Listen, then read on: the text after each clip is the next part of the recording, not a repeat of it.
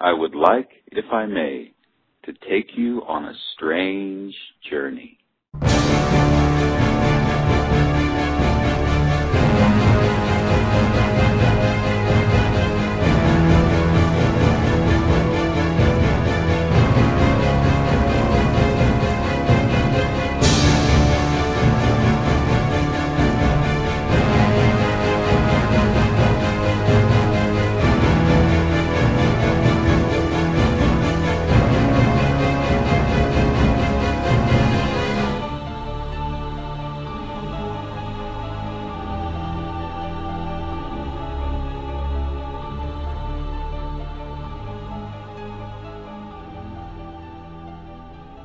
Welcome to Nine Cents. Nine Cents is a satanic perspective of our modern world, and I'm your host, Adam Campbell. It's great to have you, and I'm being joined once again by the amazing Jessie. How are you, my dear? I am doing awesome. How are you?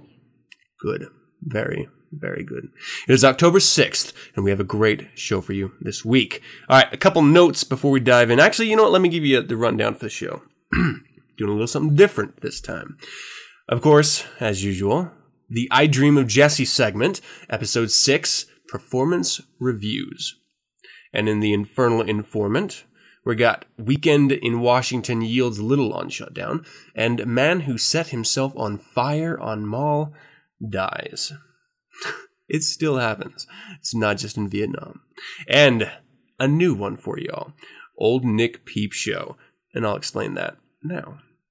So, as I've mentioned in the past, and Jessie, I don't know if you ever listen to this show, but if you do, you may have heard me mention that I am welcoming other voices, other satanic perspectives into Nine Cents. Um, you are proof of that. I've also reached out to a number of media outlets. Old Nick Magazine is one such outlet, and I've spoken about them in the past. Are you familiar? I am. Okay. That's good. I, I actually bought the summer issue. Oh, did you really? Which is weird because I'm I'm not into girls at all. But I figured, yeah, well, what the hell? Six bucks, I'll check it out. Yeah, there's a couple uh, decent little articles too. So would I? I got to be honest. And here's the thing about men's magazines. I guess in general, um, I with Old Nick magazine, I don't I don't dig all the different types of girls that are displayed in it. Like I, it's just not my cup of tea all the time. But every once in a while there's one or there's a couple in an issue that really sort of, you know, resonate with my tastes, which is fantastic. But more often than not, I find myself, uh, and this is going to sound horrible, running across the pages with the girls in them, sort of just thumbing through it quickly so I can get to the other content, which is kind of funny. But it, you know, it is one of those things where I, when I was a young man, I I actually did subscribe to Playboy and I did actually read the articles and, and I like the idea of GQ because I really liked the articles because it comes down to this idea that uh, you're not born a gentleman by any means. You're not born an individual of taste. That's something that's cultivated. That's something that's learned. And so I would not call Playboy or GQ or Old Nick magazine the paragon of taste or an instruction manual on how to be a gentleman. But I would say they don't hurt a bit. So, one can find little nuggets of value in any of those. Old Nick magazines, I think, one of them. So I find little nuggets of value in them. Um, whether it's a conversation about cigars that I never even thought about, which actually led me into appreciating cigars. It's amazing. Little things like that. Well, Old Nick Peep Show is from the horse's mouth, as it were. Of course, saying that in relation to any woman is never a good thing. So we'll just say we're going to let old Nick speak for himself. and that's the point of the, the, the session here. We're going to let old Nick explain what is coming up, what is happening in old Nick world. And it's going to be a fantastic departure from, I'm sure, the monotonous ness of my voice. And uh, it'll give you guys something fresh and new to hear. Uh, at least I hope so. Anyway, that's at the tail end of the show. Uh, before we dive in, how was your weekend? It was uh, powerful, except when the power was out, and then it was dark. dark and trip. mysterious, wondering when the power would come back on. And how long did you have? Uh, what was it was almost a full day Friday, and then just Whoa. like for an hour on Saturday, and then again today. Almost a full day with repeated outages. What, Yeah. Uh, what was the cause? Um, if it rains and the wind blows at the same time, yeah, That's um, a We're- normal we're- occurrence. we're apparently right at the very end of a line, so you know half the town could have power, but you know something happens with the last couple of houses, they could take you know forever to get to it. So So what? What's your uh, what's your favorite pastime when the power's out? there was enough light for reading, so you know got through some stuff that I've been meaning to get to. Mind if I ask what you're reading? Uh, what did I? I was breezing through the United States of Paranoia. I started reading, and um, the Great Deform- Deformation, which is all about uh, the uh, banking crisis and the stock market and screwing up capitalism, and uh, a couple back issues of the Cloven Hoof.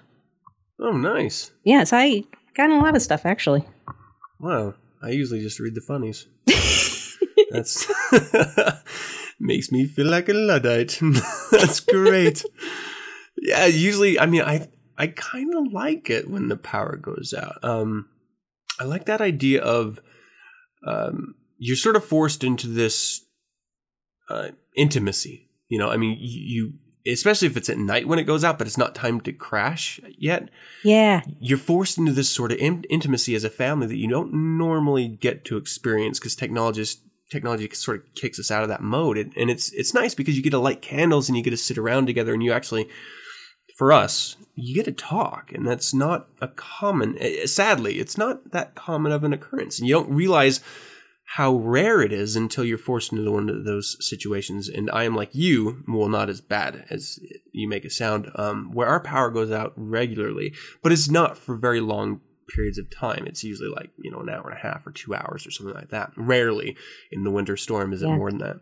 Um, but it's always nice. You know, you get to light candles and you sort of get that play of shadows and it encourages the telling of stories and i just feel like i'm sort of transported back to this earlier time in human history where that was the norm and it was this this wonderful thing. And then suddenly when um the power comes back on you're you're almost a little upset. You're almost like i don't want to go back yet you know? It for us it's kind of like that at least Yeah, I mean, to have it out for more than an hour is unusual. I'm, you know, when I say, "Oh, if it rains and the wind blows," I'm I'm, I'm exaggerating. This was just Yeah. an odd weekend, but uh, no, actually, it was it was about this time last year that the East Coast got just bombarded with snow, and actually, the year before, the same thing happened. But at that point, we were out of power for three days, and a lot of places near us were out of power for a week whoa. And that was that was really you know a, a change of lifestyle. It's like okay I, this is getting old. I really want to take a bath in something other than the water i pulled out of the stream this morning. Oh literally because we have a stream that runs through our yard and that was that was what we were using. That's crazy cool. I bet it was cold as shit too. uh, well we have uh we, you know we have a, a propane tank and so we were able to heat the water on the stove so it was dirty water but it was at least warm water warm dirty water but oh god yeah that that that wasn't fun wow. It's fun when it happens for an hour or two. It's not fun when it happens for a day or two. Yeah, I, I imagine right after the third hour is when it starts turning on you. it's, it's like, all right, well, now it's bitterly cold and I don't want to be around you anymore. And I feel kind of gross. Stop with the stories, please. yeah. No, that, that is, that, that's awesome. Um, well, hey, how about uh, we talk about a little bit of other stuff? Um, I'm excited about this. Sorry to stomp on the storming. The Greater Magic episode is edited and ready for release, and I'm very excited about this. I thought it was a fantastic conversation I had, and you, uh, Jessie, and you, listeners, helped make it so. So thank you again very much for that. And uh, because of that, we're going to have to adjust the formatting of the show a little bit. So you guys have been used to on the first week of the month getting I Dream of Jessie, the second week down to the crossroads, the third um, um, Agent Provocateur and the fourth Militant Eroticism. Well, now we're going to have to bump Militant Eroticism up a week, and that is when I'm going to be airing the Greater Magic episode, obviously to coincide with uh, Halloween week, as in the past. So I'm going to be releasing, and this is actually something I'm just remembering now that I was going to do earlier today, but I totally forgot about. Uh, I was going to be releasing the previous Greater Magic episodes as YouTube clips, which I haven't done in the past, but it seems to be a growing portion of the audience is latching onto the YouTube side of things because there's fewer problems with the downloading streams. Um, uh, so, you know, for whatever reason, I've got a growing viewership on YouTube, and I want to accommodate you, certainly with past episodes that I deem of value. And it's a fantastic way to share uh, this episode or these episodes with other people as well. Uh, so look for that in the coming, I guess, days, but it's probably going to be the coming weeks in reality. Uh, but know that this is going to be a fantastic episode, and I hope you're as excited as I was um, when I first heard it back. I am so looking forward to this. Mm-hmm. I really am. It is pretty cool. Not everyone's into this type of discussion either. I mean, I do get a ridiculous amount of greater magic questions, and no matter how many times I say the same things in the same ways, as they've been written for coming on 50 years, it's still something that completely confuses people. And it's nice to, I don't know, try to shed some light on the realities of it or the perspectives of it because not everyone agrees with this one fundamental idea that seems, in my opinion, so core to Satanism. Um, but I've also been getting a lot of feedback from the listeners, and I have to thank you all for that. The uh, one very interesting one was a letter um, written to me, but it was really about your segment, Jessie. Uh, I Dream of Jessie, and it was a request to have your, um, uh, I'm sorry, your segments sort of transcribed for people who may not be able to hear these episodes in the format that they're presented. And you had, I remember in the first episode, discussed this idea of yours to start a blog, and that this segment was a way of, I don't know, maybe scratching that itch, if I can say that. Uh, but yeah. you've also just started a blog, right? Well, yeah, I mean, I had been thinking about starting a blog, and then this came up, and that was kind of like, oh, instead of doing the blog, I'll just do this. And then you got that one email, you know, asking if it was if, if transcripts would be available, and that seemed like a good idea. First, I got to say, I'm honored that mm-hmm. anyone would want to read transcripts of these episodes. I mean, half the time I'm saying these things, I'm like, you know, is this is this stupid? Does everybody in the world already know this? So that I, I'm really I'm flattered, I'm honored, and and happy to do it. Um, and then I, as I started, you know, recreating the idea of the blog to put the transcripts up, I started thinking, okay, well, I don't know what else I might want to put up there. So I've started a blog. I it will at minimum have the transcripts for the the uh, I Dream of Jessie episodes. It will have other stuff. I'm not sure what kind of other stuff yet. That's just gonna kind of evolve. And where can uh, people find it? Uh, yeah. Um, what, what, did I call it again? Uh, uh, well, if I can say, yeah, please, please jump in. drafts from a satanic windbag is where you're going to find it. So you can either search for that on Google or you can go directly to drafts from a satanic and you'll find Jessie's blog there. But I have to say, you do have other content than just the episodes, and it's good. I read it, and I'm a little bugged that it wasn't in nine cents, but you know, whatever. You know, your whole world can't revolve around this stupid show. But well, I think I think one thing I put up there so far was a, a, picture, and I think it was a picture of my cat or something. So I mean, it's not mm-hmm. like that would be applicable to the podcast. Yeah, well, you could describe it in ones and zeros. until people piece it together as a cat. And and, um, th- and, thank you for remembering the address when I suddenly, you know, could not remember it for the mm. life of me. Yeah, no problem. it, it's it is a mouthful. Drafts from a satanic windbag wordpress.com but i will have it in the show notes for those who want to check it out and i apologize for not being able to come up with a better name it's all good Well, while you were sitting in a blackout, I was hiking up uh, into the High Uintas uh, to a hot spring, and I had this really weird experience. And and um, do you have any tattoos at all? None. None. Okay. There's like this weird, like you were swallowing right when you said none or something. I was, in fact. I, Damn I- near so- choked. no. I uh I do have uh, I have the sigil of Baphomet on my back, and I actually have the seal from uh, the original um, sort of mock novel of the Necronomicon that's on the front of uh, one of those. So I have that on my back, and then I have a Paul Booth skull on my um, back as well. So I I forget about these tattoos quite often. I don't know that it would matter if I didn't forget about them, but when you go somewhere up like the hot springs, it's it's implied that you have to you know strip down and get into the hot tub. I mean, or I'm sorry, this hot springs, and there are actually a ridiculous amount of other people up there as well, and I become wildly aware of not only my own imperfections whenever I get nearly naked, but also um, you know my tattooed my ink as soon as I start stripping down, and the first thing I'm such a superficial individual. The first thing I do is I look around and say, okay, who here looks better than me, boy and girl alike? And I felt pretty do. good because As you do. was yeah, only only one other person looked better in my opinion. So I was like, and it was a girl. So I was like, okay, well that's fine, that's that's great. And she, you know, it was nice to look. So hey, what you can't. What, what are you gonna do? It was really hot though. I, I stripped down and I soothed, I eased, I should say, myself into this ridiculously hot motherfucking water. And um, this is where I'm really happy that I have bad allergies because I couldn't smell the sulfur that normally is a, a horrible, horrible scent.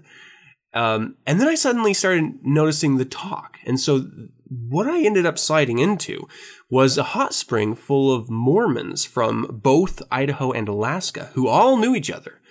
And they were all talking about uh, their missions and other people in their um, collective friend family and having this really wonderful time chatting about it. And I'd never felt more out of place in my entire life and became super hypersensitive about my tattoos because what I find in life, and I'm sure you're the same way, is that we get looks. It may be something primal. It may be something that maybe they are not even aware of, or I'm just completely manufacturing in my mind. But people look at me, and it bothers me. Like they, look. You know, you know. Whenever you look at someone, you look at them, and you get whatever impression your mind tells you, and then you look away and you move about your day. I get repeat looks over and over again. So it tells me that either A, something is horribly wrong with me, or B, something's wrong with them. And they're trying to identify what it is that they're seeing, you know, as a reflection in me. And so I sort of live with this weird thing running in my head, this obsession of mine. Um, but then I became aware that these were all Mormons, and I have some very, as they would see it, occult or evil tattoos. And then I start feeling the judgment burning from them. And that literally, they're not saying anything. They're not even really looking at me for longer than seconds at a time. But it is repeated seconds at a time. And I, it got to this point where my children were with me and my wife was with me. And, and there's this judgment like, this is someone with a satanic symbol on his back and he has kids. What is he doing to those kids? You know, I mean, because through their lens, I, I, am all of those stereotypes we've been fighting for near 50 years. I am all of that bad thing that they've been talking about. I'm that, that scary guy in the alley that is so untrue. But now they're projecting that not just on me, but on my kids. And then and then my wife. So it's it's this weird moment of, of me fighting these manufactured stereotypes projecting from their eyes that I'm the only one apparently seeing. It's it's weird. It's almost like I'm going fucking crazy, but I know that there's some truth to it. Um, so I stayed long enough to make them uncomfortable, but short enough for me to get the hell out of there and feel like I wasn't soiled by just breathing the same air that they're spewing out of their vile mouths. It was weird. Have you ever had anything like that? Well, the thing is, I'm. There's nothing so obvious about my appearance that I couldn't pass for the most staunch Catholic on the planet. yeah, I, in a pinch. You know, I, I, and having been raised Catholic for a few years, like you were raised Mormon, weren't you? Mm. So, I mean, Yeah, in a pinch, if you had to, you could probably say the right words and pull it off. But um, because there's nothing so completely obvious about me, and because people generally, if there's that kind of confrontation, they want to shy away from it, therefore, mm-hmm. they will be willing to sort of you know ignore what they see or or think the best of me rather than confront anything that they don't want to think about. So i actually never have to deal with that but it's i'm glad that you mention it because the, g- given the way that i live and the way i present myself it's easy for me to forget how much prejudice there is out in the world and it's easy for me to become a bit callous about it you know and you hear about this persecution of well say atheists in muslim countries for example Mm. and you know i mean that that kind of stuff could very easily start happening in the united states it Yeah. really wouldn't take much for that kind of shit to start happening here and so the like evangelicals just had their way. You know it well evangelical muslim islam is the fastest growing religion in the united states. It wouldn't have to be christianity. Yeah. but then again you're you're in a, a very mormon area and if they got a little bit more powerful they might have done more than just look at you strangely for a couple of seconds. Yeah. you know so just the fact that something like that's happening you can't just ignore it and brush it off. It's like okay we we really need to deal with this stuff. And and i'm glad when i hear about somebody else it's not that i'm glad it happened to you i'm just i'm glad for the reminders that it happens because it doesn't happen to me Yeah. Well, and and here's the thing: is I guess, I guess maybe a takeaway. It forces you to start thinking in terms of what am I comfortable sharing?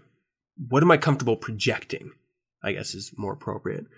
And how do I want people to read me? Because in my professional life, I would never, never, if, if I was at a, a swimming pool party with my coworkers, never take my shirt off uh, because I wouldn't want to project that image because I, I, I I'm very I'm very conservative with the way I, I present myself there.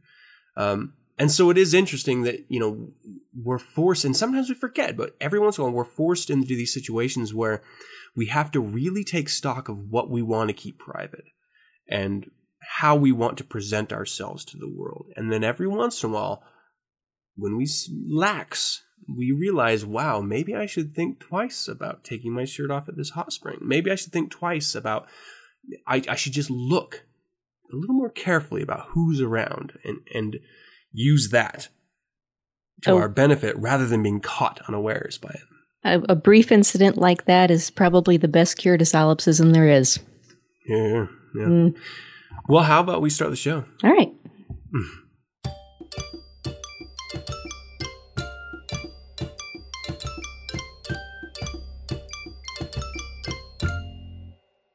Jessie!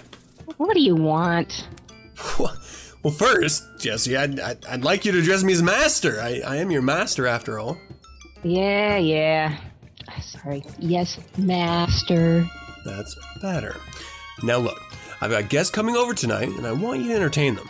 what do i look like a belly dancer oh, I, I assumed that was part. I mean, the outfit it, it kind of suggests that you may be used to dance. Listen, the gin put me in the bottle. He forgot to add the preservatives. Now, the outfit may be wrinkle free, but what in it ain't. You don't like it? Call the number on the bottle and complain.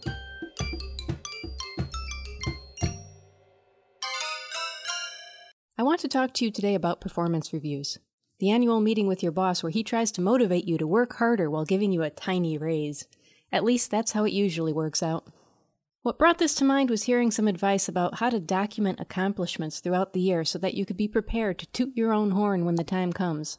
It sounded all well and good as I was listening, but a couple minutes afterwards I thought to myself, wait, that's not right. That's not how this works. You see, the biggest myth about your performance review is the idea that this is the time to toot your own horn, impress your boss, and demand a raise. In fact, it's probably already too late for that. Let's try to look at the annual performance review from your boss's perspective. At the start of the year, your boss will be called into a meeting with his boss to go over salary budgets. He, And I'm using he as a shortcut for he or she because the sex of your boss will not play a role in anything I'm saying in this episode. He will see a list of his direct reports in one column on a spreadsheet and their current salary in the next column and will mark an increase if there is to be one in a third before submitting the whole thing for approval. Note how already this is not about you. So, how do these increases get decided? Well, first and foremost, there's only so much money to give. It's a budget meeting. It's not a raise meeting. It's not a feel good employee motivational meeting. It's a budget meeting. If your boss has 10 direct reports and wishes to give them all $5,000 each, but there's only 20,000 in the budget, you don't all get your raises. Second, there's the ever lowering caps, caps being the maximum your company will pay for any given job title. Say there are 10 widget repairmen working for your company. Someone, your boss, your boss's boss, or maybe somebody in human resources, will on any given year decide that whatever the highest paid of the 10 makes is the new upper limit on what the company will spend on widget repairmen. If you're the highest paid, you don't get a raise. If they really like you, you'll get a new title, more responsibilities, and then maybe a raise. Actually, a lot of minor reorganizations performed in companies are truly about salary or positioning someone to be let go because their job position will be eliminated. 10 widget repairmen? Let's promote the best two to widget inspectors. Then in six months, we'll outsource repairs and reduce operational costs by eliminating eight positions. Or maybe they'll just promote the two most highly paid to inspectors, taking the third most highly paid and using his salary as the new cap on how much to pay widget repairmen. And then perhaps six months down the road, they'll eliminate the position of widget inspectors, thus keeping their cheapest eight laborers. Again, it isn't all about you and your job performance. Your boss may not give a damn about your performance and is instead trying to reduce operating costs. So we've got a limited budget, a push to cap raises by position, and now third, there's the maximum raise allowed company wide. I mean, it's set company wide, but there's always ways around it for the right people, which usually means executives and often means high bonuses in addition to a salary. Typically, the maximum raise allowed is something like 3%. You can outperform every expectation your employer has, and they still won't give you more than this. Your supervisor might want to, but he isn't allowed to. Fourth is the very stupid idea of minimum incentives. Bosses fear giving zero dollar raises and telling employees that they aren't performing up to snuff. Bosses much prefer to give a 1% raise and tell employees that they need to work harder to get 2% or 3%. But these wasted 1% raises given to non performers take away from performers. Fifth is the act of kindness raises. There might be colleagues working with you, particularly younger ones with less job experience, who are working hard and accomplishing more than most, but who were brought in at a much lower salary due to their age and experience. Your boss wants to do right by them, and can you blame him? So they get the max raise allowable without needing to be the best in the department. Perhaps this isn't an act of kindness so much as the realization that these youngsters could make more money anywhere else, and the cost of hiring and training a replacement makes it worth giving them 3%. Sixth on our long list of raise considerations is your actual job performance. Only after all these other factors are taken into account does your actual work ethic matter. But don't get too comfortable, we're not done yet. Seventh comes your boss's sense of investment in you. Did he hire you? If so, great. If he hired you, he's got a prideful investment in seeing you succeed. If he inherited you from the last guy who managed the team, sucks for you. He has no investment in seeing you succeed. He may even see you as an obstacle to bringing in someone he'd rather have working for him. There are ways around this that we'll get to, but for right now, let's just sum things up. Your boss has a limited number of funds to distribute to his staff. Salary caps are constantly moving downwards. Maximum annual raises are low and slowly trending downwards. Funds are wasted to avoid confrontation with slackers. Cheap labor is in constant competition for what funds remained, and finally, performance is rewarded with what's left, but only if it doesn't interfere with the boss's ego. And all of this is decided and signed off on before your performance review is even scheduled. So, are you going to go into your performance review with a documented list of accomplishments from the previous year and demand a raise? Good luck with that. You know what, though? I'm not going to advise against that. It may work. It certainly can't hurt. But my point in telling you all this wasn't to advise you against demanding a raise. There's a different way of looking at this. Take everything I've said and see if you can find a way to use it to your advantage. First, budgets. There's only so much money to give. No getting around that, but if you are very, very clearly a top performer, it shouldn't matter. You may find yourself getting bonuses. You may find compensation coming in other ways, like getting on the best projects or being allowed to telecommute, maybe even getting comp time. I had one person ask me on Twitter, What do you do if you know you're worth more than what you're making? There are so many possible answers to this, but one to consider if budgetary constraints are the problem is negotiating an extra week of vacation time. Every job description has constantly lowering salary caps. Fine, you can work with that. Just do more than is asked of you and have your job title changed. It's not hard. The trick is to do more before it's asked of you and your coworkers. Stand out and you get the new title. When looking for something more to do, look for things your boss does himself and doesn't seem to like doing. Start with an offer to assist and quickly own the tasks.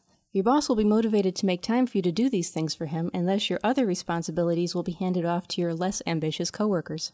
Soon enough, you're not doing the same job they are, and a title change is appropriate. Until you reach the highest levels of the organization, there's no getting around the maximum allowed raise.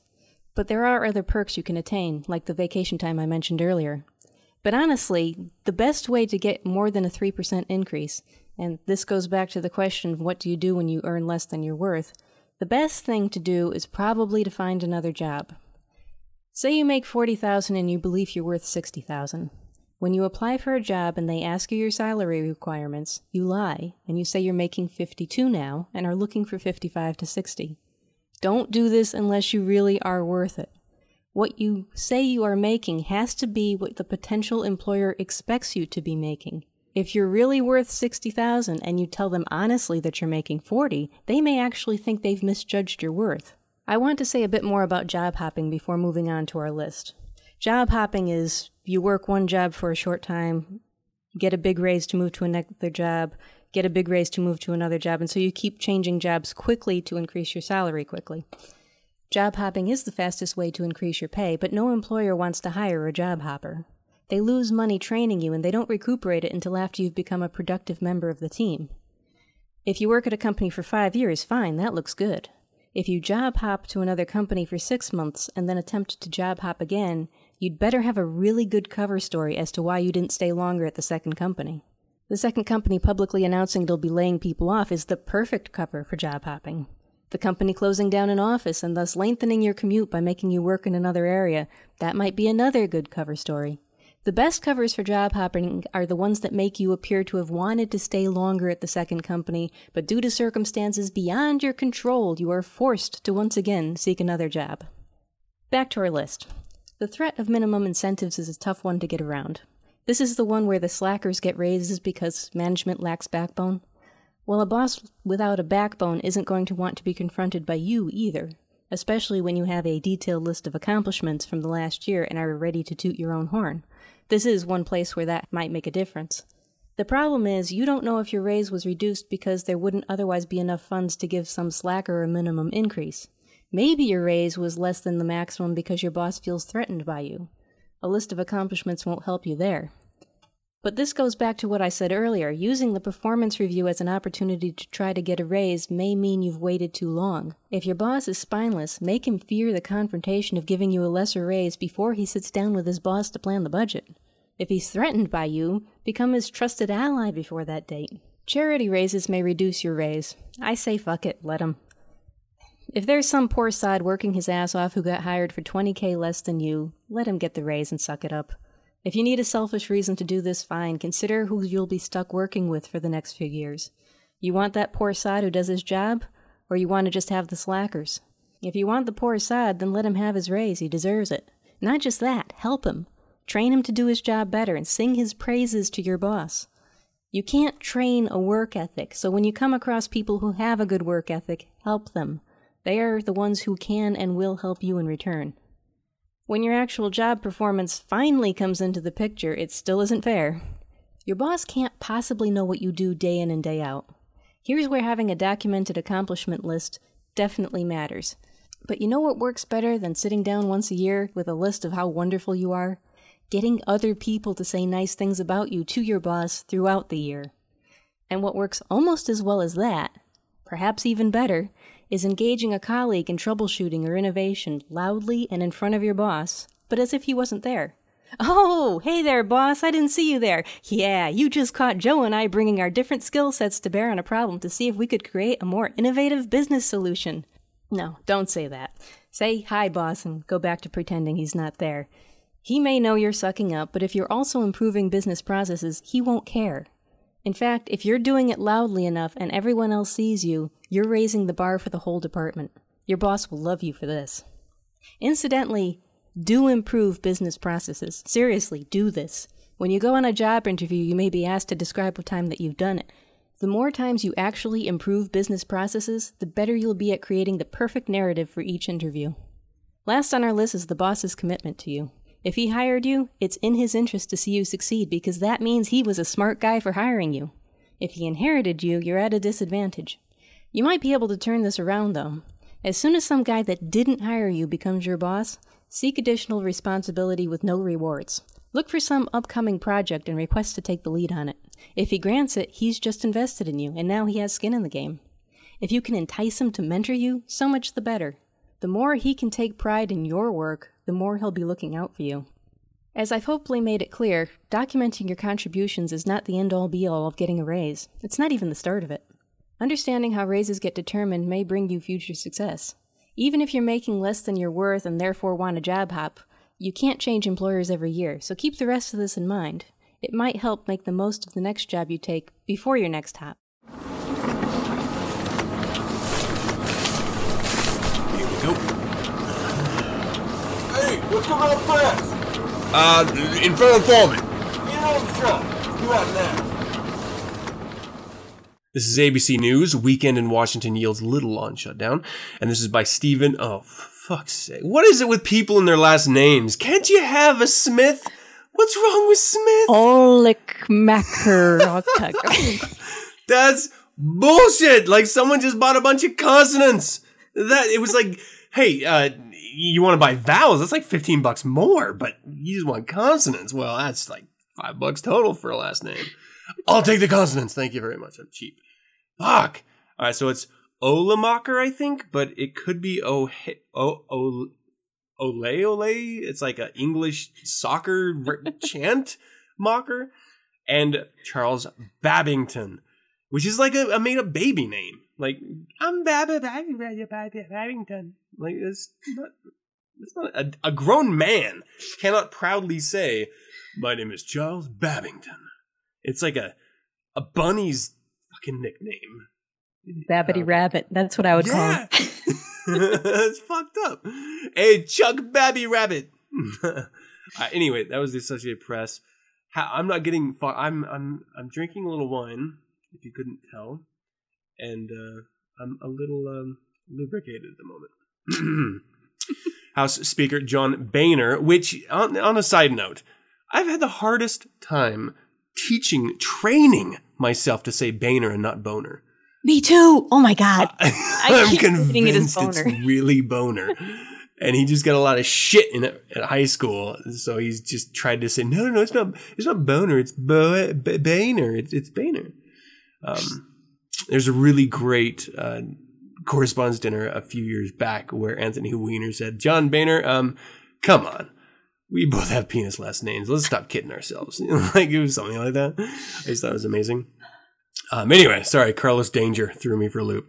Um, John Boehner said Sunday he sees no way out of the government shutdown unless President Barack Obama is willing to engage in negotiations with Republicans. And I have to stop after that first one sentence paragraph. Why is there negotiations? Whether you like it or not, it's a fucking law. You, it's your job. I, it, it doesn't matter if they passed a law to murder every baby in 2014. They passed the law. You have to follow through with it. That otherwise, why pass any laws? Why don't we just debate everything in life? What? I don't want my money going to a senseless war in Iraq. Why did we do that? Why didn't I get a choice? Why do I have to spend my money on abortion clinics? Why don't I have a choice? It's not about your choice, people.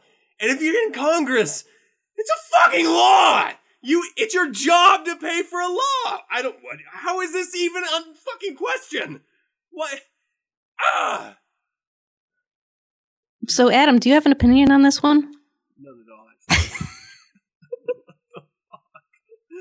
But Treasury Secretary Jacob Lew rejected that approach, saying Congress needs to quickly pass a legislation uh, reopening the government and also a measure boosting the nation's $16.7 trillion debt limit. Lew said President Barack Obama has not changed his opposition to typing these measures um, I'm sorry, tying these measures to Republican demands on healthcare and spending cuts. What we've seen is, unless I get my way, you know, that will bring these terrible consequences of a shutdown or default, Lew said Sunday on CBS. Those kinds of threats have to stop. Uh, I gotta step back again because it's not only that they're saying them in, in this fashion, um, but they're happy. This is what they want. They don't want government in your lives. And if they cannot legislate their way out of it, then they can pull little fucking tricks like this. This is why I hate the Tea Party. I don't I don't know politically how you stand on this, Jessie. Um, do you do you have an opinion? I'm kind of sympathetic to the Tea Party, actually. Ah! how is this happening? hey, wait, why did the line just go dead? I'm sorry, her power must have gone out. No Wind other must reason. have blown while it was raining again. I I have to hear this. Let me, let me have it. No, I it's I don't I'm not opposed to Obamacare. It's not what I consider the best plan, but I can see that given everything going on, it was probably the best that anybody could come up with at the time. So I'm not opposed to Obamacare. But at the same time, I am very much in favor of very small government and little taxes and getting rid of not just individual welfare, but corporate welfare. I'm a big fan of getting rid of corporate welfare. I just don't want to be taxed so much. I don't want government interfering with my life in any way. That's that's what it really comes down to. Do you see this as um, this government shutdown, particularly, as a solution for that? No, I think this is a blip on the radar. I think we've got much bigger problems to deal with, and this is, if anything, just distracting us from them. Um, my concern with this is not the concept that we need less government intrusion in our life. Um, I actually don't mind the taxes that I pay, even though I feel like I get raped every fucking year the more money I make. Um, I, I don't mind because I know that, at least in my local community, I'm seeing that uh, there is repair in the roads, and, and I do get service when I need service, and those uh, those programs that I've come to trust are going to be there are there. So I don't I don't particularly mind my tax rate, even though it does kind of suck once a year. What I mind is that whether you agree with the construction and the organization of our monetary system or not, we're going to default on the loans and the promises that we've made to other countries. And that means that we cannot be trusted as a country financially. And that means that our value, the value of our currency, plummets even more. And if you've been paying attention in the last eight years at all, it's gone down dramatically. Um, the last year, literally last year when this happened, um, our credit rating was dropped a little bit. So it's it, it's not the political game that matters to me. It's the real world impact that matters to me uh, economically. And Well, it doesn't seem to be a huge conversation. Okay, well, I can appreciate that that's the concern, and that is, to my mind, the biggest concern out of the shutdown. But the thing is, in order to not default, we need to borrow more. So we're just getting further and further into debt. It's just snowballing. So it's not a question of if we're going to default, it's a question of when we're going to default. If not this year, what year?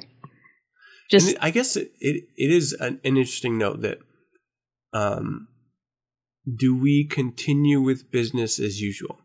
Um, and what what I find a lot in in any not just Tea Party discussion, but just general conversations about budgets is that we always try to associate our lives with it. So we say, well, if I didn't live in a managed balanced budget, then I would be, you know, going bankrupt and I would go to jail if I couldn't pay it or I would be destitute. So why should the government be able to do this?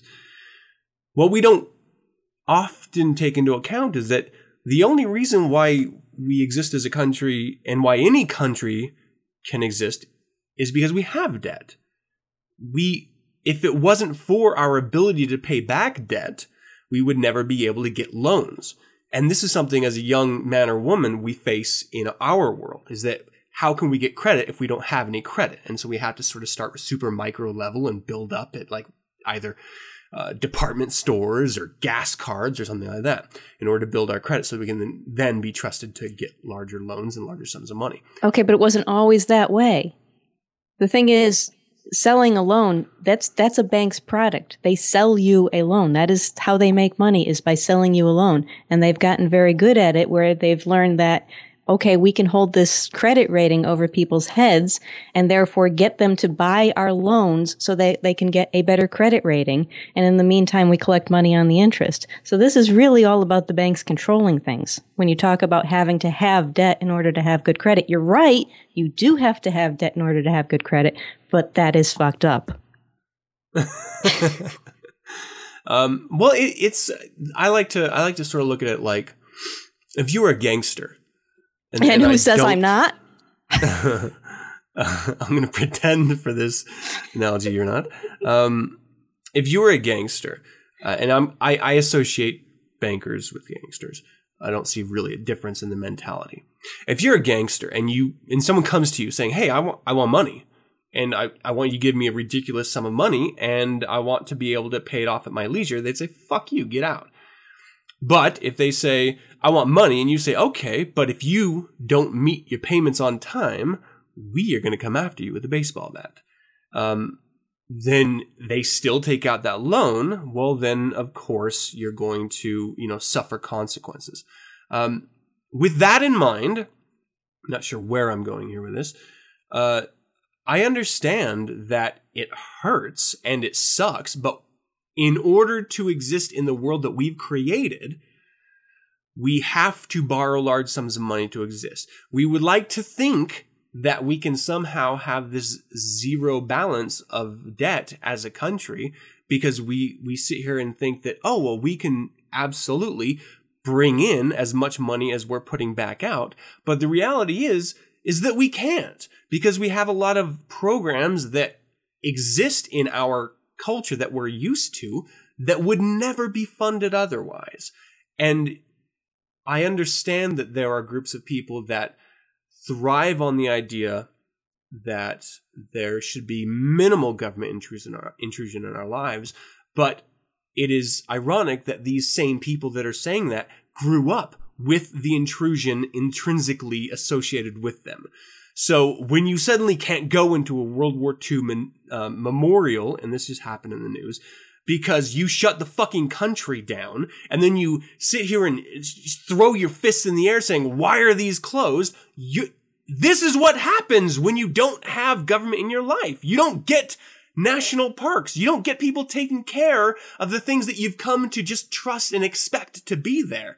A good example in my personal life and, and minuscule level is that I just recently went hiking, as I mentioned earlier in the show, and I went to Three Forks Trail up in the Uinta Mountains. It's a wonderful hot springs hike. I suggest anyone that's in the uh, uh, fuck, I can't remember the goddamn town, um, Springville area, uh, Canyon area. It's a wonderful hike to go there. But because the government shut down, there little things like toilets that are at the base of the trail don't have any toilet paper. There's no one there to because everything's contracted. There's no one there to clean the toilets or to take care of the trail. And so it was in a state that I'd never seen it before. And it was uncomfortable and it sucked and I moved on with my life. It wasn't that big of a deal. But the point is, is that things you come to expect, the littlest things like having toilet paper in a public bathroom are gone because of this one shutdown. So it's easy to say, I want the government not involved in my life when it's comfortable. But the second it becomes uncomfortable, we change our tune. And when we suddenly realize that those programs that we never thought about being associated with the government are affected, like WIC, I my wife and my child were on WIC when I was in Arizona, right out of the military, because I wasn't making enough money going to college and working at a fucking coffee shop in order to afford um, the nutritional food that my young mother and son needed at the time. And so little programs like that are gone right now. It well it that, makes you suddenly think, well, how much government really do I want? That's okay. Everything you say I get and probably agree with. At least there wasn't anything glaring that I said, oh no, I don't agree with him on that. But consider this when they did the government shutdown, somebody had to decide which programs were essential and which ones were not. They decided WIC was not, and NSA listening in on our phone calls was. That's actually a really, really fucking good point. Um, and it, it's sort of. I, I, was, I listened to the Young Turks from time to time, um, and there was there was this wonderful video saying that, well, this is weak sauce. This is a weak sauce um, shutdown. If you really want to make a statement, if you really want to say the government shut down, then shut it the fuck down, like completely. And what they're doing right now, the government is doing right now, is exempting certain organizations so that you know they can fly home, for example, or our troops will eventually get paid, or we can have people at the Pentagon, or we can have people listening to our, our phone calls in the name, air quotes, of national defense. It is it is interesting that we have these conversations uh, based on the political landscape because that has everything to do with it. Um, my idea of a government shutdown would literally be everything. But then I was the person shouting that we should never, um, we should never prop up the banks that were failing or the insurance insurance agencies that were failing um, when we had our, our last economic downfall. Um, I wanted it to hurt because the only way that you're going to learn from that hurt is if it really genuinely hurts. You know, I mean, the the best way I can describe knowing a shitty Christmas, for basic example, as a child, is when we didn't have one because we didn't couldn't afford it, and our Christmas was literally sitting together uh, with fucking oatmeal at dinner and talking like I was just being taught the Bible at that time, but we were we were talking about love as a family, and it fucking sucked. You know, we're we're in this super commercialized world and you expect things in it. And when they don't come because of some economic situation that you, is a reality for you, you have to deal with that. But it also leads you to appreciate what you have when you have it. So when I was out in the field uh, training for war in the military in the forests of Germany, when I came back home to my wife, I realized how special that was and how much I didn't want to fucking leave again um, how, how much that meant to me. It, it's sort of that that loss and that suffering that allows you to appreciate what you have that much more. Who is suffering in this? And it's not the people with fucking moderate income, it's people with no income that are suffering. And I'm not saying that they should somehow be propped up because of that, but collectively as a society, we have agreed, whether you personally agree with it or not, we have collectively agreed that we should help people um, when they need help in the society. And whether they're abusing it or not is a completely different discussion.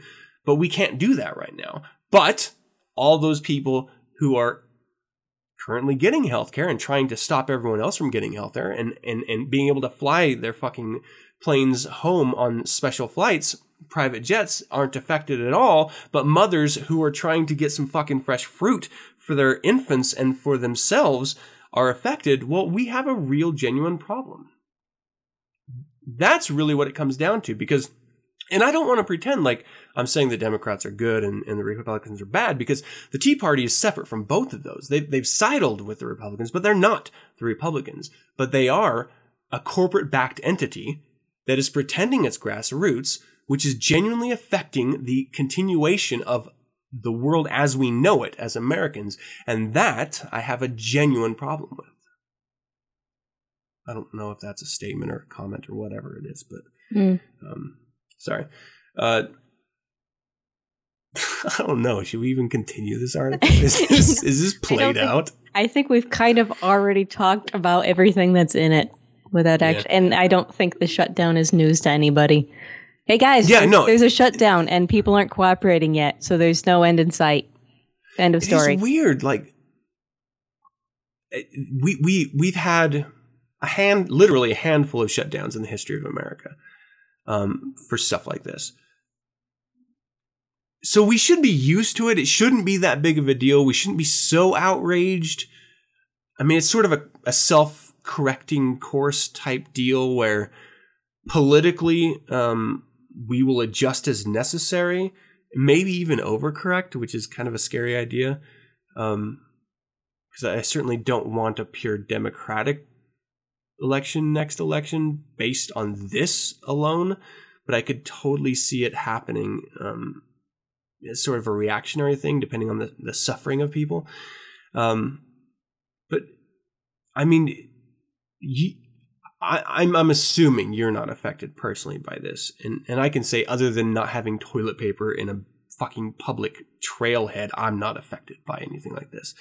Um, and I had baby wipes anyway, so it's a necessary if you're ever going camping or hiking. Just so you know. Yeah, no, I, I, I mean, to the point that I think you're making, as Satanists, we recognize might is right is how the world works, and it's not always. You don't always want to see it work that way. Sometimes you wish that there was more kindness in the world, but simply that is how the world works. And in a case like this, the reason to have concern and the reason to want to work against it is not out of compassion for all the poor orphans of the world or whatever. It's because the lowest of the low in the United if if you're in the United States, if you're in another country, just you know, substitute your country's name for the United States. The lowest of the low in your country it drops the bottom of where you personally can fall to. And it, it kind I, I'm trying to like think of how to explain a visual I have in my head where, you know, if you can just imagine the, the highest paid at the top of a bar graph and the lowest paid at the bottom. And as the bottom drops, the whole graph stretches out and it kind of pulls down the middle with it. So, I mean, people going from living on food stamps to not even being able to get food stamps pulls down the middle class to where our lifestyles, if you're in the middle class like me, to where our lifestyles are also going to be dropped down a little bit in compensation of this. So there is a very selfish reason to want to see something done to bring up the standard of living for everyone in the United States. And it's not a matter of giving charity to a bunch of druggies. It's really a matter of wanting to see the citizenship of the United States as a whole. I mean, there, there are going to be people who fall through the cracks, and there always should be because it's probably their fault. But just to see the citizens, citizenry as a whole lifted back up to greatness, if that makes any sense. Brilliant put. Man who sets himself on fire in mall dies. This is from the Washington Post, and it's by. Oh, it's another one of these names. Max Ehrenfreund. Jawohl. Oh man. Javier Soto spent Friday with his camera, following the standard itinerary for, to- for tourists in the nation's capital. While his wife was attending medical conference, he took pictures of the Smithsonian, the Washington Monument, the Lincoln Memorial, and then he went to see the Thomas Jefferson Memorial in the White House. Finally, he returned to the National Mall and just before 4:30 p.m. aimed his camera east toward the Capitol. That was the last stop I had planned, he said. As he was shooting, a man appeared in the center of his frame, standing near the 7th Street with his back to Soto. He poured gasoline all over his body from a canister and, before igniting the fuel with a lighter, gave the Capitol a crisp military salute. Soto's camera kept clicking as the flames engulfed the man's bodies, the man's body, and passers-by rushed to his aid. I just kept shooting, said Soto, 39 of Little Rock.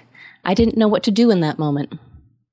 The entire sequence of events lasted about a minute, according to his camera's data. Once Soto realized what had happened, he joined the small group trying to help the man. They removed their they removed their clothing and used it to try to smother the flames. Presumably not all their clothing. Sorry. Uh, we need your panties, damn it! Get them on the fire! The man, still conscious when the emergency personnel arrived, thanked them for their help, according to accounts from the scene. Their efforts were in vain, though. A U.S. Park helicopter flew the man to MedStar Washington Hospital Center, where he died about 9 p.m. Friday, according to DC police. On Saturday, authorities still do not know what the man was, sorry, who the man was, or why he immolated himself. Because of the severity of his burns, medical personnel would have to try to identify him using DNA analysis and dental records. Officer Araz Al Alai said. Araz. Muslim terrorist. Yeah, that guy. Allah Akbar. No, that's not. uh, This case remains active and ongoing, he said. The incident came on the heels of two other unsettling incidents in the area in the past month. The man lighted himself on fire just a few blocks from where federal agents killed Miriam Carey after a car chase from the from the White House to the Capitol, and Washington Navy Yard, where Alec- Aaron Alexis shot and killed 12 people last month, is just over two miles away. What's your take on that? On on self immolation? Well, Mm-hmm. first off, I think dying for a cause is stupid. There might be people I would die for, but I would never die for a cause. yeah. Secondly, if this guy died for a cause, he wins the Darwin Award because no one knows what the fucking cause was. He didn't even have a sign next to him. I I'm sure he had a piece of paper in his pocket. The government shut down. I died to support Obamacare. I died to end cat juggling. Nobody knows what this guy died for. Hey, don't joke about cat juggling, all right? That's a serious problem.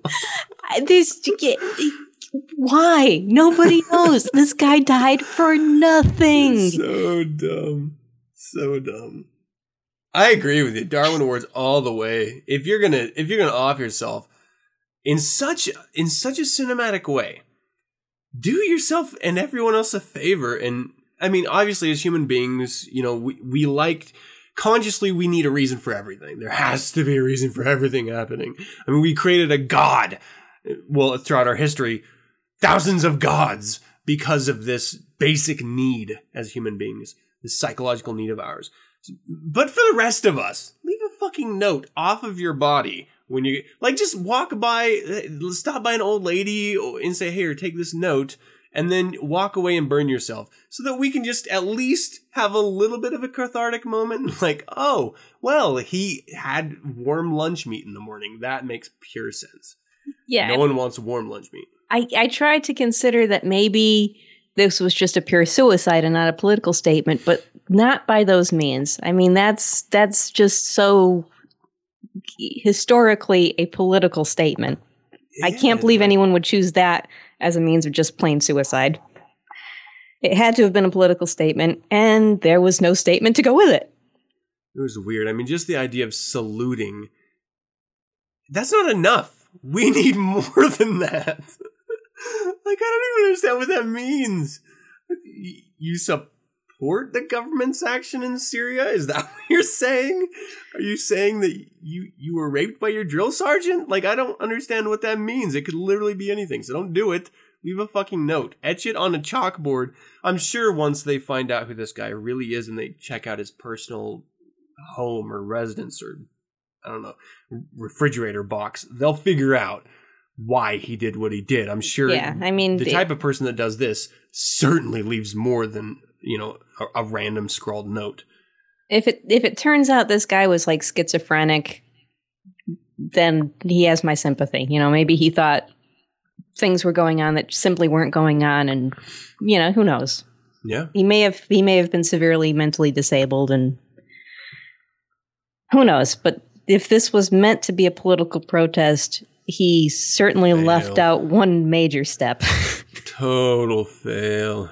Yeah, yeah. I actually wanted to include this um, into the show because I wanted to talk about. Um, I, I don't. I don't even really know. I mean, maybe I wanted to talk about the effectiveness of fighting for a cause that's unknown to anyone but yourself, and then murdering yourself in that fight. I don't like it's so it's such a foreign idea to a satanist that you would give your life willingly for something that you wouldn't even say it is like you would well I just watched this show, um, The Purge, uh, which just came out, and it was this sort of, you know, in the spoiler alert. Well, I guess it's not really a spoiler. Plot summary.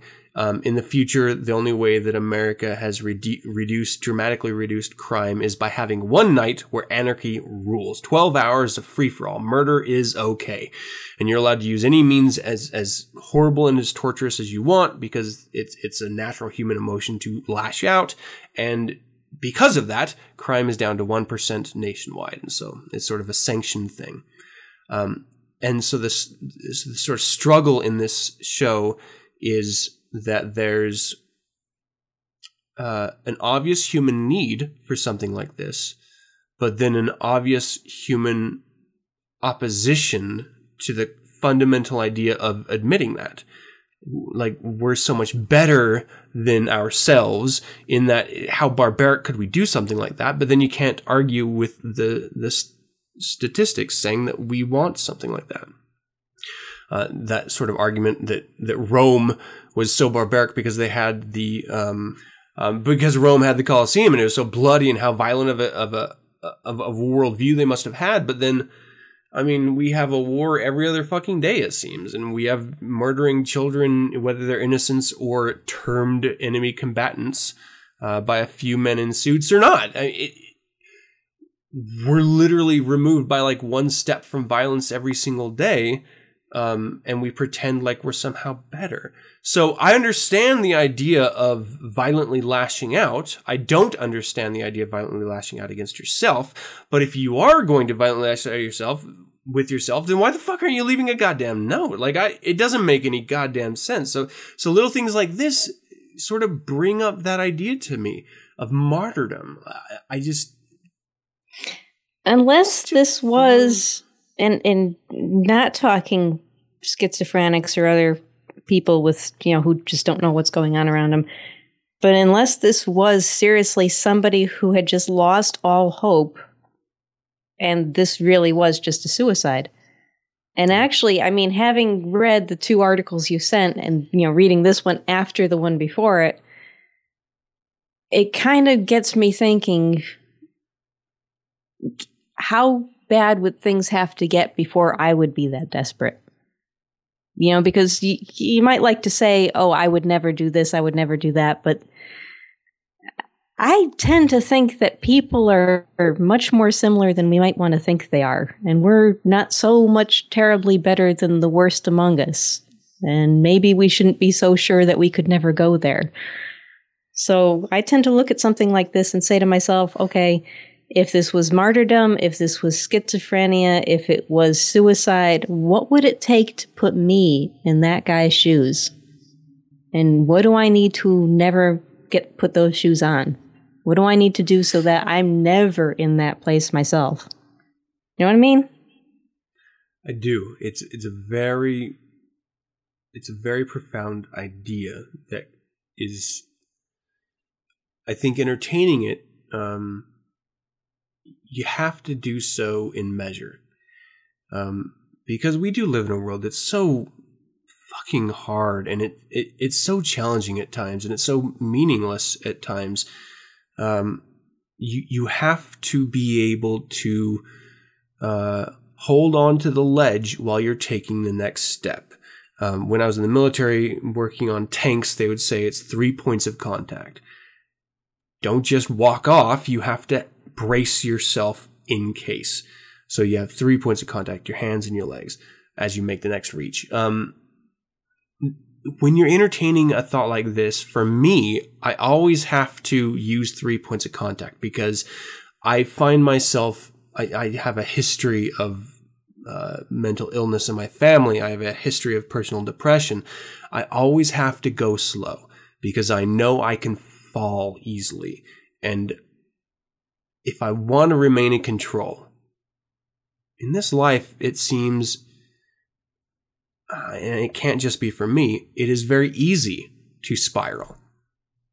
Awareness of it is essential, and so you can use those three points of contact. Um, but whenever I'm entertaining the idea of of connecting with someone, uh, in this case, who immolating immolated himself, or in other cases, shooting themselves, I had a friend who did that in high school uh, because it's so personal, I do have to be able to put my shoes in order to get through it of that person. And it's fucking hard. And you realize that, yeah, you, you literally are maybe two steps away from doing that yourself. But I think as Satanists, it's important to, to recognize that as hopeless as it can and will seem at times, we are the absolute person who is control of our emotions. We can make a conscious decision. It may not be easy, and quite often it's not. We we we can choose to fight instead. To realize that life is shit sometimes, and it's your job to make it not shit. It's your job to fight and to make your life worth living because the world doesn't owe you anything. Society doesn't owe you anything. That's a choice you make. You get to say, I am going to feel good because of my own successes and I'm going to stand on top. I am not going to be that person who immolates himself. So we certainly can. I, I absolutely agree with you. We certainly can identify um, with the core of, of hopelessness, which drives people of despair that drives people to these actions. But the difference, I think, is that in in identifying yourself as a Satanist, we're given tools to take control. We're given awareness that it's not some invisible man's will that we're in suffering, that the world is suffering and we have to make it our own heaven. And that we can, like we literally can. We can make it as good or as bad as we want it to be. So yeah, I always need three point long answer short, fucking too late. Um, I can identify. I choose not to jump into those um, emotional connections without bracing myself first because it's too easy to slide into that mentality and and I know too much and I've fought too long to do that. You know what I mean? I do, and I, for one, am glad you made that short story long because I think your long form was poetic. Oh, thank you. Mm. Uh, let's go on to a little excitement here. Old Nick Peep Show. All right.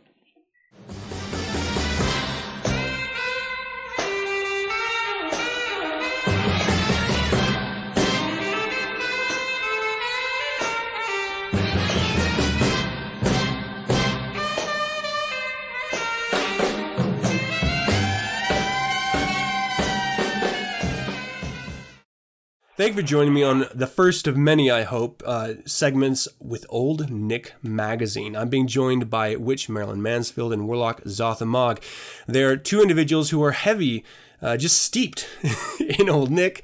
Uh, not only with uh, obviously promoting it because it's a worthwhile magazine to promote, but they're actually involved in putting out issues uh, on a regular basis. So you have them to thank for uh, a lot of that. Now, we're going to get into it uh, pretty heavy here in a minute. But this is a segment that I, I think is going to be worthwhile for everyone. Um, certainly, especially, and most importantly, you, the audience, so that you uh, just know a little bit more about this uh, magazine that I think is worth knowing about. Um, Old Nick magazine has some amazing content in many, many issues that are out already, and I've talked about them quite a bit in the past, and so it's exciting to have Old Nick here to talk about themselves. Uh, thank you both for joining me. How are you? Hey, Adam. How are you? Thank you for having us. Yes, we are doing well. Hi. Great. So, uh, Old Nick Magazine, can you tell us a little bit about uh, the history of this? Sure. Well, um, Old Nick Magazine was started by Magister um, Bob Johnson, and the premiere issue came out uh, 6606. And, um, you know, it took off right away. I mean, it's, it's you know, it's kind of like a um, Playboy with horns, it's often described as, you know. Um, and it, it's just you know um, it's a great magazine that has you know uh, obviously uh, sexy uh, nude women mm-hmm. um, and great content as well. You know, like um, music reviews and articles and um, you know, just things that are of interest of, you know, not only gentlemen, but women as well. I happen to love the magazine. And, um, you know, I, when I went out to um, Hollywood in '09 to help uh, Bob promote it, you know, I really um, got involved at that point and I got to model for the magazine, which was, you know, a dream come true. And, um, you know, so I've been involved, uh, helping out with the promoting and, you know, uh, getting ad space and that sort of thing. And then, um, Zoff came on aboard and now he is the senior editor. So, Nice. you know, it's something that we both believe in. Uh, the project, you know, that we stand behind 100%. And we're, you know, happy and proud to be part of Old Nick. It's a great thing. Yeah. And it's expanding every day. So, you know, um, there's so much more now, you know, available, um, you know, with the internet and everything. So it's so much, it's, it's becoming much more than, you know, a magazine. It's merchandise. There's, uh, video clips now, you know, um, just so much going on. I'll let, uh, Goss give you a little info. Yeah, Okay. Old Nick Magazine is not just a magazine anymore. We have our fans and everything and anything. Um, there's, a- you know, we have a store now where you can buy Old Nick, uh, official Old Nick merchandise, like, you know, t-shirts and sweaters, button shirts, sexy panties, um, Pounds. Yeah. sure. Yeah. Uh, we're all over social media, you know, Facebook, Twitter, all of that. Um, we also have, uh, you know, the, we have a cam girl site set up, which is something, you know, uh, for certain people to look into. You know, it's on the camsforyou, uh, dot com site. Nice. We also have, um, Old Nick Magazine now features a digital triple X um, version of the magazine, which has uh, video content, as Marilyn mentioned before. You know, we have all of our uh, back issues available on the um, Skin Mag site, the triple X site. Um, what else can we talk about there? Uh, I mean, yeah, this- basically, and you know, all the issues, of course, are available on the magcloud.com site. You can get all of the current issues and back issues available there. Yeah, and, and the great thing is, is that they're available now in both digital and print. So, you know, for someone like me, I like the print, you know, I like to have the print issues in hand because I just, you know, I'm a collector of many things and, um, you know, the print issues are really wonderful. You know, um, you can get them in digital format as well and just download them, which is also a great thing. You know, and um, the great thing is you can, if you miss an issue, it's always available. Mhm. So, you know, you can go to MagCloud and order any issues you're missing and, you know, um, any new issues, whatever you like, basically. So it's really, you know, it's really expanding and it's really a great thing. And, you know, a lot of people really, really enjoy the magazine, um, especially, you know, Satanists. Yeah. me and Goth, um, Goth and I have done many events promoting Old Nick um, all over New York City. You know, and when people, you know, even if they never heard of Old Nick and they discover it for the first time, they're so impressed with the magazine. You know, it's really um, something that really, you know, people find appealing because it is like it, it, it is a, a, a quality, you know, as as Playboy, but it has Mhm. that dark bend to it, which um, not a lot of magazines, you know, have. So it's something that's enjoyable for many reasons. Yeah, I got to say, I mean, I was just to speak to what you were saying about all the, the back issues being available digitally, and, and you may even be able to have them printed up through the MagCloud. Um, that was important for me when I first uh, interviewed uh, Magister Johnson. I, I I wasn't very familiar with Old Nick, uh, as you know. With anything that that's sort of underground, uh, like Old Nick magazine sort of is, you know, coming less so nowadays but uh, not a lot of people know about it. And so you want to be able to sort of look at those back issues to learn a little bit more and, and to find that amazing content that you thought was would just be lost to time. It is available nowadays, and so I have become a collector myself. And what I like a lot about that is that if you just want it digitally, you can get it digitally. If you want it print, you can get it print. But you could also get both, and, and and that's really cool. I mean, I don't I don't see that a lot nowadays, where it it mixes the the uh, digital and the the print versions together. I think it's fantastic. Um, Oh yeah, I mean, you know, some people just love everything on their computer, and that's fine. There's nothing wrong with it. That's why having both options are great. You know, um, I mean, we have them. We have the print issues like displayed in uh, a, a curio cabinet over here because Yeah. you know. Um, Well, for us, they're more like collector's items. Right, And I right. think as people become more digitized, as technology becomes more digital, the print issues are going to become more like collector's items. right. So I think, you know, in that aspect, it, it's great to actually have the ability to go back and get the back issues because, you know, as most collector's items, uh, you know, go, they will be worth more money in the future. absolutely. Right. When the when the premiere issue came out uh, in '06, that was uh, only a print issue, and um, I don't, I wasn't available right on uh, digital format back then. No, back then, uh, Right. a lot of work has been put into digitizing all the issues. Yeah, I mean we're in a digital age, so you know it's really great, and and for old Nick to have um, you know embarked on that whole digital um, era, if you will. Mhm. Yeah.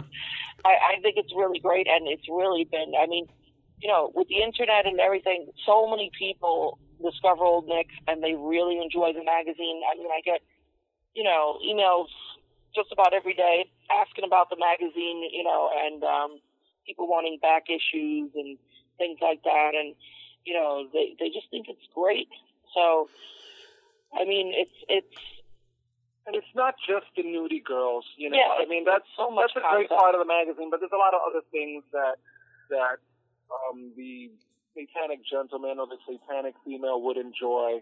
You know, we we speak about cigars and drinks and books and movies and music and you know artwork, and there's all kinds of different things that are in an issue of Old Nick magazine that really captivates the reader, and I think that's what is really you know, pulling people in, and once they discover it, they become immediate fans of it. right. Yeah, one one thing that struck me, and and please take this in the spirit at which it's intended. Whenever you hear about something that you were not previously aware of, there's a little bit of skepticism involved. So when you hear, oh well, there's this really fantastic gentleman's magazine called Old Nick, and it's sort of the um, darker side of a Playboy styled gentleman's magazine.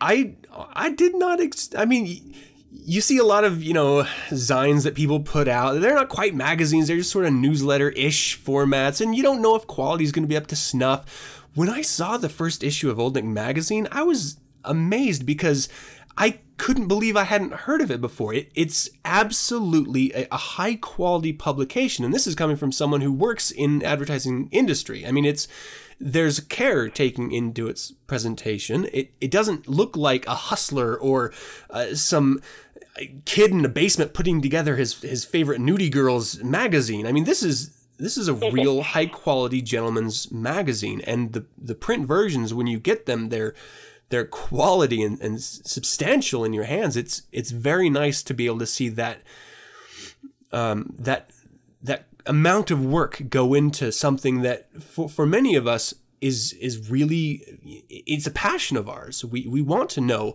about the darker side of things, and sexuality is a part of that. Right. Oh yeah. I mean, absolutely. I mean, that was my first impression as well. You know, um, uh, Bob does a, an amazing job. You know, um, doing the layouts of the magazine and the content, and even you know everything down to the, you know, um, I mean, he really does put so much work and effort into this magazine. That's what makes it so great, and that's what makes us so you know proud to be you know a part of it because it is something like you know that old that old joke like oh I got it for the articles. This magazine you really do want to read the articles.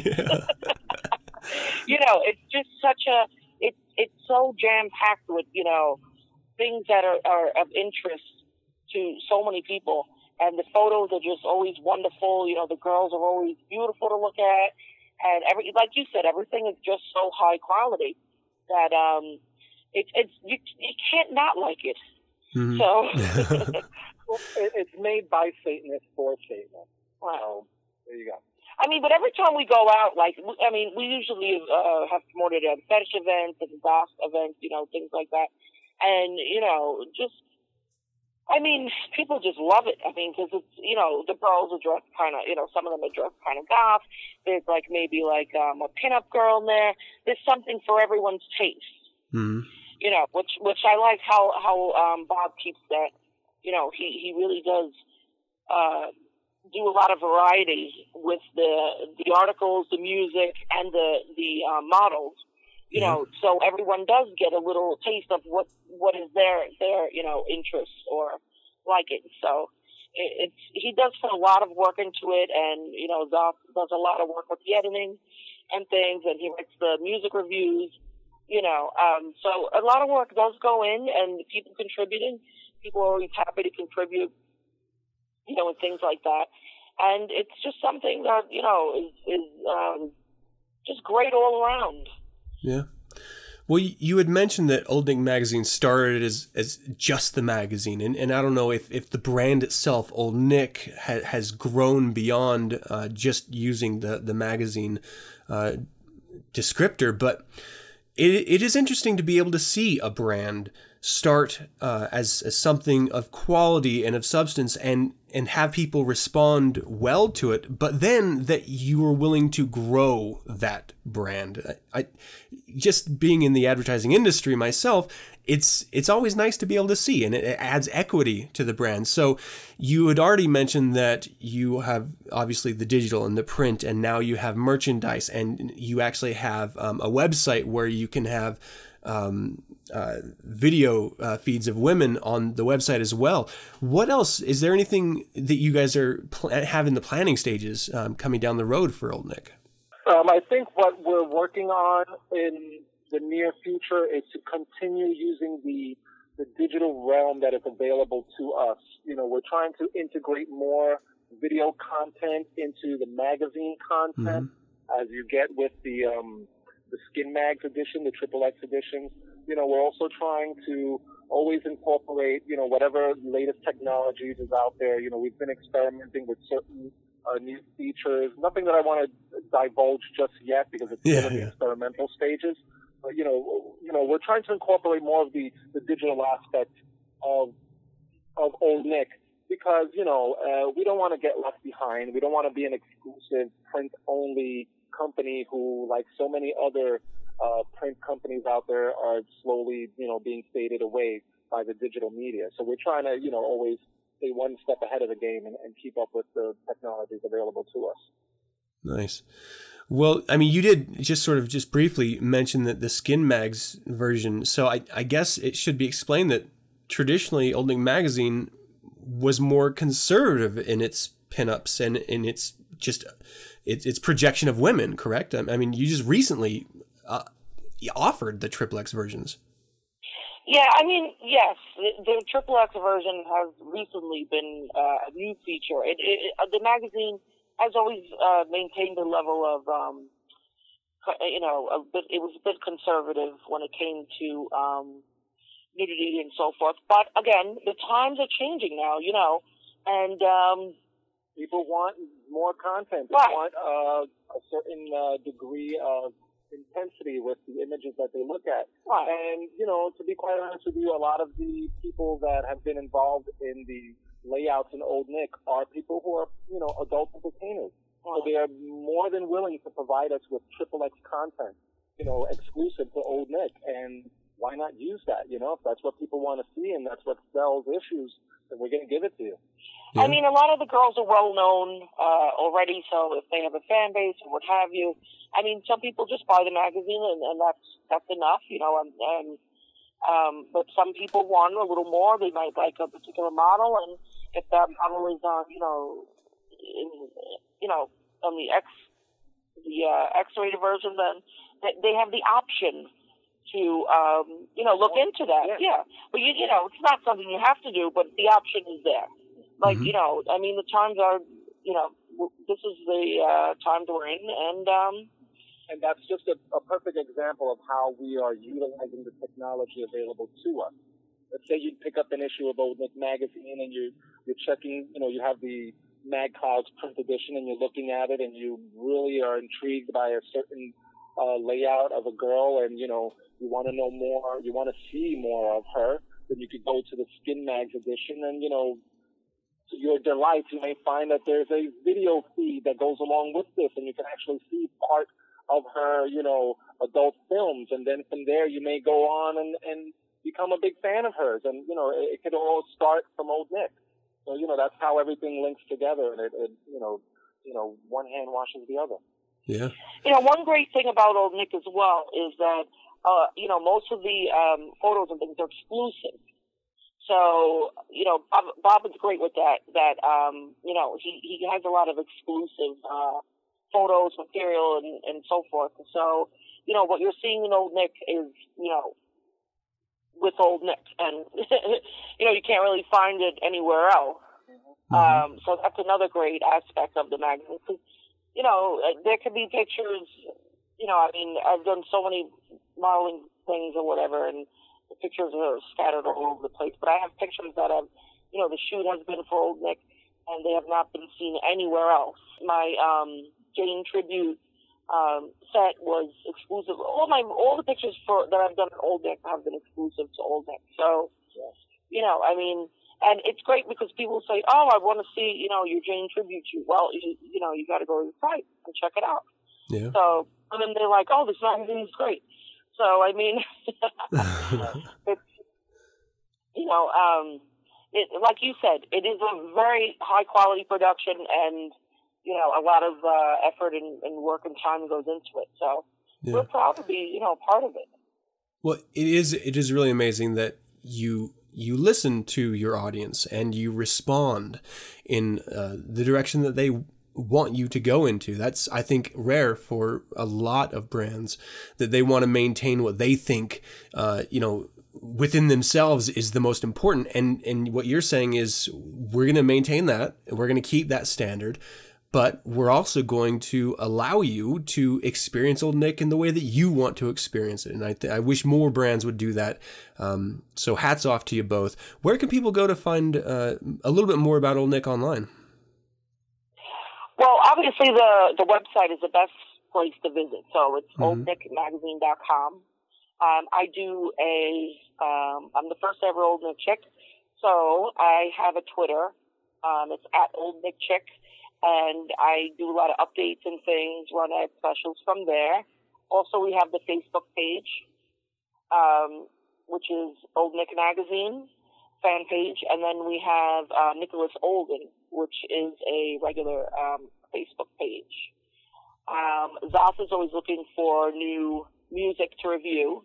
Yeah, you can always, you know, contact me on my Facebook page if you want to submit um, music uh, for, you know, possible reviews within the magazine. You know, there's also, you can write to info at oldnickmagazine.com if you're a model out there and you want to submit photos or if you're a published book author and you would like your book to be reviewed in the magazine or you're an artist, you know, anyone who is willing to contribute, who would like to contribute to the magazine can always write to us and, you know, it'll obviously go through the, you know, the process, you know, not everything's going to be accepted. Obviously, we have to maintain standards, but, you know, all, all newcomers are welcome to submit, obviously, yes. Nice. All right. Well, how about we? Uh, you know, what what do you have coming for this next issue? Well, um, the upcoming issue is the hot and horny Halloween issue. nice. which we have a lot of, uh, you know, of course, a lot of wonderful things happening with that. Uh, besides the uh, tempting uh, nude and naughty girls, we have a lot more going on. I'll let Zoff get into it. Um. Yeah, this this new issue will be out probably late October, right around Halloween time. You know, we're gonna have um, exclusive, never before never before seen photos with uh, witch Marlena D. She's doing a, a Halloween witch layout. It's really nice. Um, we're gonna have um, we're gonna have an article from Reverend uh, Gavin Baddeley's um, review of the rock band Hell. There's also, you know, we have the Night Gallery where we offer artwork. Uh, this issue is going to have the artwork from Tony Carnes.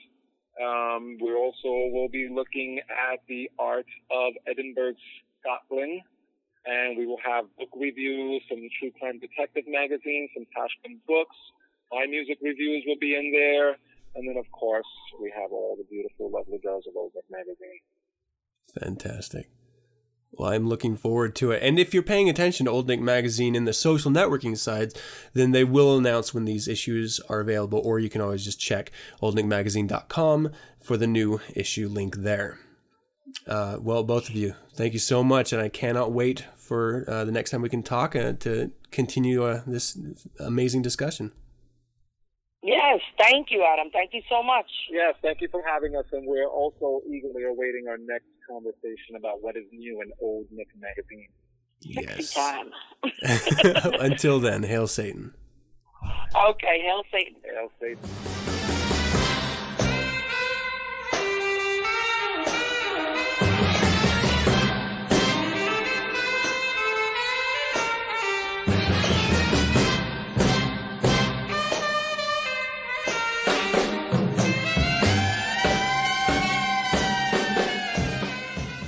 And that's going to do it for another show. I hope you enjoyed it. I would love to hear from you, and I know Jessie would as well. Before we continue, where can people find you online, Jessie? I'm on Twitter. I'm at Damn Lucky. D A M N E. Yeah, I can spell tonight too. D A M N E D L U C K Y. And my blog is at drafts from a satanic windbag at wordpress.com, I think. Spelled as it sounds. Yes. Uh, let her know. Let her know what you think. If if you like what she's saying, uh, if you don't like what she's saying, if you agree with her, if you don't agree with her, it's important. The only way that we can provide uh, commentary of value is if you let us know, and we welcome it. We welcome challenging ideas, and it's it's healthy, and it obviously perpetuates this show. So um, shoot me an email at info at 9 centspodcast.com.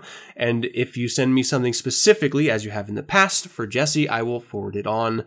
Let me know of any suggestions, critiques, corrections, or general comments you might have. You can visit the SatanNet Facebook, Google Twitter, or MySpace page for 9 cents and get updated on weekly topics. Download the show Monday nights via my RSS feed found at 9centspodcast.com. We're also on Last.fm, Stitcher, Spotify, and YouTube, so look for us there. You can subscribe to 9 cents via iTunes by searching 9 cents, and don't forget to leave a rating and or comment. Important here, people. If you'd like to learn more about the Church of Satan, and you should, visit churchofsatan.com. And the only way that this podcast is going to continue is if you tell someone, you share it. I know you have been, and I truly do appreciate that. Let's keep going. And if you haven't shared it with anyone, ask yourself why. Is this a embarrassing vice of yours? Am, am I like the the Spice Girls of music for you? You don't want to share that you like it? Other people will appreciate it. Let someone know about it. Share nine cents. Let's build this podcast together. And once again, thank you for joining me. And as always, I'm your host, Adam Campbell, being joined by. Jessie. and until next week, hail Satan. Hail Satan.